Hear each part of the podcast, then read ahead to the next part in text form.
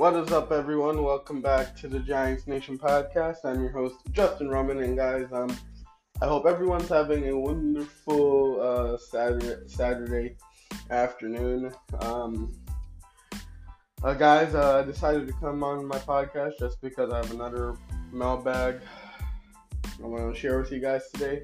Um, so uh, today's questions. Um, so obviously, you got everyone knows what a mailbag is. It's a bag full of questions, and today we're gonna be um answering some. Today I'm gonna be answering some questions from you guys. Questions you guys have been asking me for a while. You know, so yeah. Um, most of these questions are including Kadarius Toney somehow versus Darren Waller. You know, and there are more questions. So, without further ado, let's get right into these questions really quick. All right. Um, first question.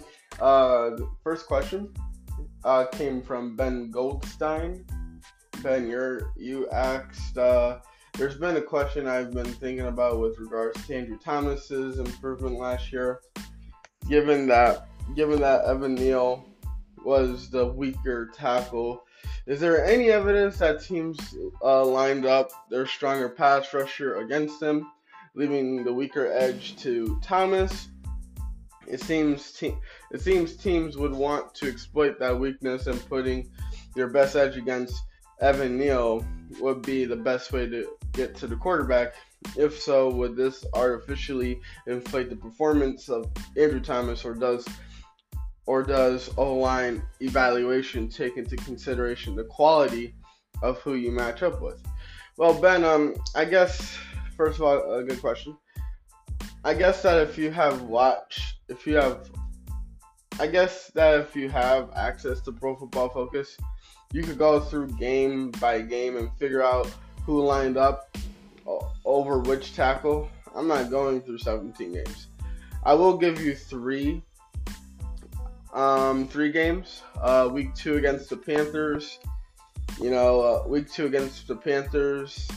Uh, Brian Burns lined up 20 times over over um, each Andrew Thomas and Evan Neal. Week three against the Cowboys, Micah Parsons uh, lined up um, most of the time over Thomas and DeMarcus Lawrence.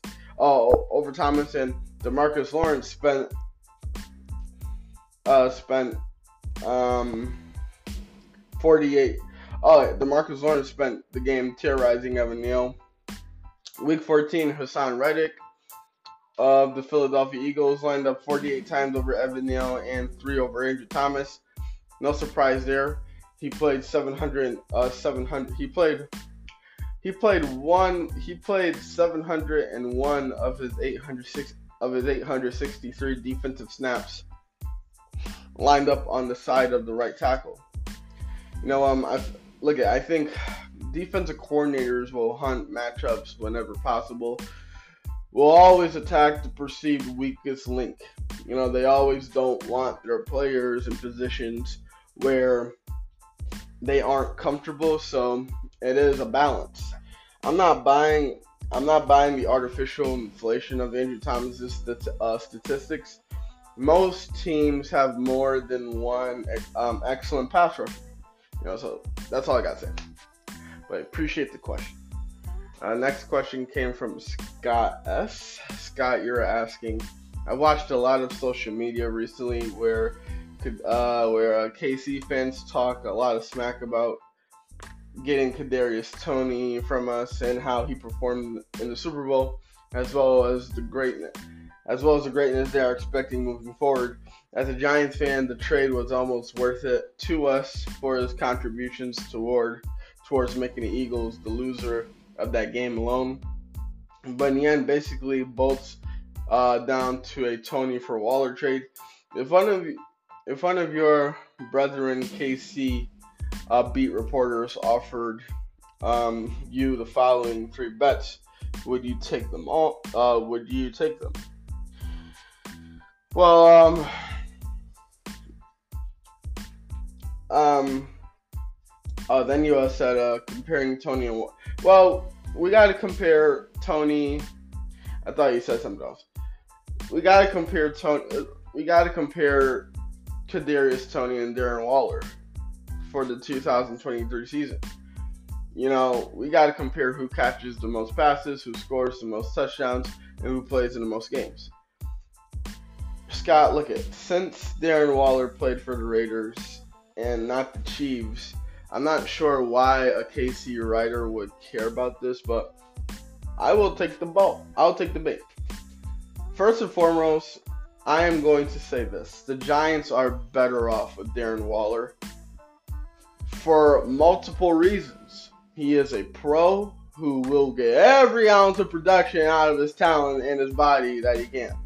He, you know, Darren Waller, he's a veteran. He understands how to be an NFL player. You know, his teammates seem to love him, and he has gone out of his way to be a team guy. He want, you know, he went to Arizona to work out with Daniel Jones. He showed up for Saquon Barkley at his youth camp. Toney, I like Kadarius Toney. You know, I, I, you know, I thought this, I thought this guy, I thought this, you know, I thought this guy was a very talented player. You know, coming out of South Carolina. You know, I, I loved a lot. You know, I saw I saw a lot of Greeks. I saw a lot of things I loved, you know, but to me, he's just he's just an image. He's just an immature me guy who is all about himself. You know, he never gained the, tr- the trust of his coaches or his teammates with the Giants, and he was mostly in underproduct. He was mostly an underproductive uh, distraction in his time with New York. You know, so look at now since I got that out the way.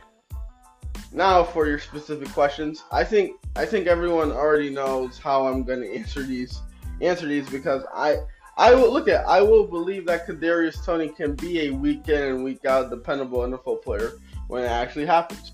If you're gonna ask me who catches the most passes, I will take Darren Waller. Yes, uh, look at uh, uh, Kadarius Toney has Patrick Mahomes throwing passes and Andy Reid calling plays. He has, you know, Kadarius Toney has 55 receptions in two seasons. Again, I will believe he can show up enough to that number when he actually does it. Who scores the most touchdowns? Toney has two in his career. Darren Waller has 17 over the last two over the last four seasons, and will be a huge part of this. You know, could Darren Waller, he's gonna. There's no, there's no question. Darren Waller, he's going to be a huge part of this Giants uh, red zone offense. I will take Darren Waller. And who plays who plays in the most games? I will take Waller. Why? Well, I simply just because I simply trust Darren Waller's uh, professionalism more than Toney's. I know that. Look, I know that Darren Waller he made adjustments to what had been a very uh, strenuous offseason program in recent years that may have uh, contributed to injuries due to overwork. Um, Toney, like, I don't know how, I don't know how seriously he takes conditioning, working on his craft, stretching, uh, stretching properly before practice, and taking care of his body after practice. Maybe, look at maybe Kadarius Toney will prove me wrong, but I need to see him. I need to see him actually do it. You know. But I appreciate the question. Uh, next one came from uh, Taj uh, Tajas. Uh, Taj, you're asking, in my opinion, DJ is Jeff uh, Hosler, uh, Jeff Hostetler. A good backup quarterback. I hope and pray I am wrong. Giants will let him start the 2024 and 25 seasons keep upgrading talent level, keep upgrading talent level on both offense and defense. By 2026, a franchise quarterback is going to be needed. Either they have to trade all their draft picks to reach a slot uh, slot within first five selections, or to get a free agent quarterback. I am saying all draft. I'm saying all draft pick draft picks because I believe by that season. Um, Giants will Giants will be a franchise quarterback away from NFC Championship and a Super Bowl. Do you agree with my opinion opinion about DJ and do you think the scenario I painted is quite realistic? Well, um, Taj, I take issue with a couple of your statements. I think Jeff Hostetler proved he was far more than even though I was even though I was growing up around when uh, when Jeff Hostetler was playing, you know, I was just a little kid. Um, I think Jeff Hostetler proved he was far more than just a backup quarterback. This guy won a Super Bowl as a backup quarterback and went on to having a good career as a starting quarterback for the Giants and then the Raiders. Was look at was he ever an elite quarterback? No. But he was a good quarterback who never had a losing record as a starter in any season. A lot of teams would take that. As for Daniel Jones, you you watched him play last season and still believe that he is just a good backup quarterback I don't know that you understand how well he actually played. Daniel Jones is more than that. If you're gonna ask me, can, look at if you're gonna look at if you're gonna ask me, can Daniel Jones continue to ascend to become a quarterback? Most people would rank in the top third of starters in the league, or even a bit higher than that. That is what the Giants that that is what that that's why the Giants gave him a four-year, 160 million dollar contract uh uh contract for to find out. That con you know obviously this, uh, this contract you know the four-year one, the four-year 160 million dollar contract is actually a two-year deal with no fully guaranteed money after the second year. That uh, coincidentally agrees with your need a franchise quarterback timeline. Although I think you meant start in 2023 and 24 and need a quarterback by 2025. Look at, I do believe, I do believe there is a two-year window here. If the Giants see regression or not enough ascension to make them believe they can win with, they can win big with Danny Dimes, I think they look to move on after 2024 as a post June 1st cut after the 2024 season. The Giants could save $30.5 million on their 2025 salary cap with only a $9 million dead money hit. Now, where the Giants will be as a team at that point is anybody's guess. Maybe, uh, maybe look at maybe Daniel Jones is the guy. Maybe they are at a championship level. Maybe they are at a point where they think the best path is a full restart, not just to change our quarterback. Obviously, uh, we will know when we get there. And yeah, guys, those are all the questions I. Those are all the questions for today. Um, I appreciate all the questions from you guys. Very interesting and exciting questions. I appreciate them. Um, yeah, but yeah, guys, that's gonna be today's mailbag. Um, Hope you uh, let me know how you guys feel about my answers to all your questions, and I'll get right back at you guys. Um, I also keep I'll keep you guys updated for more news about the New York Giants, so stay tuned. Um, but until they and then, guys, I am out. Peace.